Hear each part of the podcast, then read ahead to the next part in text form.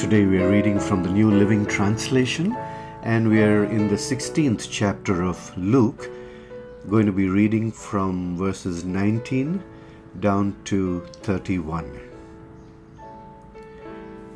Jesus said, There was a certain rich man who was splendidly clothed in purple and fine linen, and who lived each day in luxury.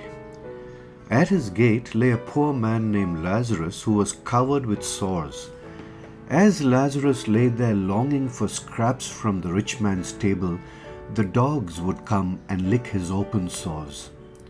Finally, the poor man died and was carried by the angels to sit beside Abraham at the heavenly banquet.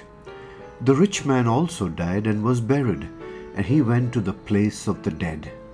There, in torment, he saw Abraham in the far distance with Lazarus at his side. The rich man shouted, Father Abraham, have some pity. Send Lazarus over here to dip the tip of his finger in water and cool my tongue. I'm in anguish in these flames.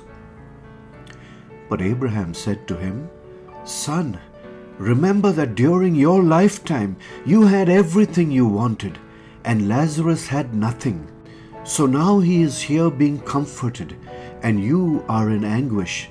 And besides, there is a great chasm separating us. No one can cross over to you from here, and no one can cross over to us from there. Then the rich man said, Please, Father Abraham, at least send him to my father's home, for I have five brothers, and I want him to warn them so they don't end up in this place of torment. But Abraham said, Moses and the prophets have warned them. Your brothers can read what they wrote. The rich man replied, No, Father Abraham, but if someone is sent to them from the dead, then they will repent of their sins and turn to God. But Abraham said, If they won't listen to Moses and the prophets, they won't be persuaded, even if someone rises from the dead. Lord Jesus,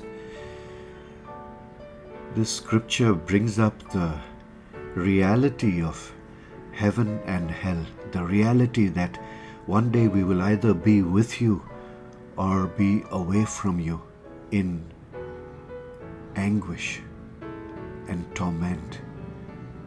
Lord, we pray that while we have time, our hearts would connect with you, that we would be able to own you as our Savior and our Lord, appropriate in our lives that the penalty you paid was for my sin, for our sins and ensure, Lord, that we spend eternity with you.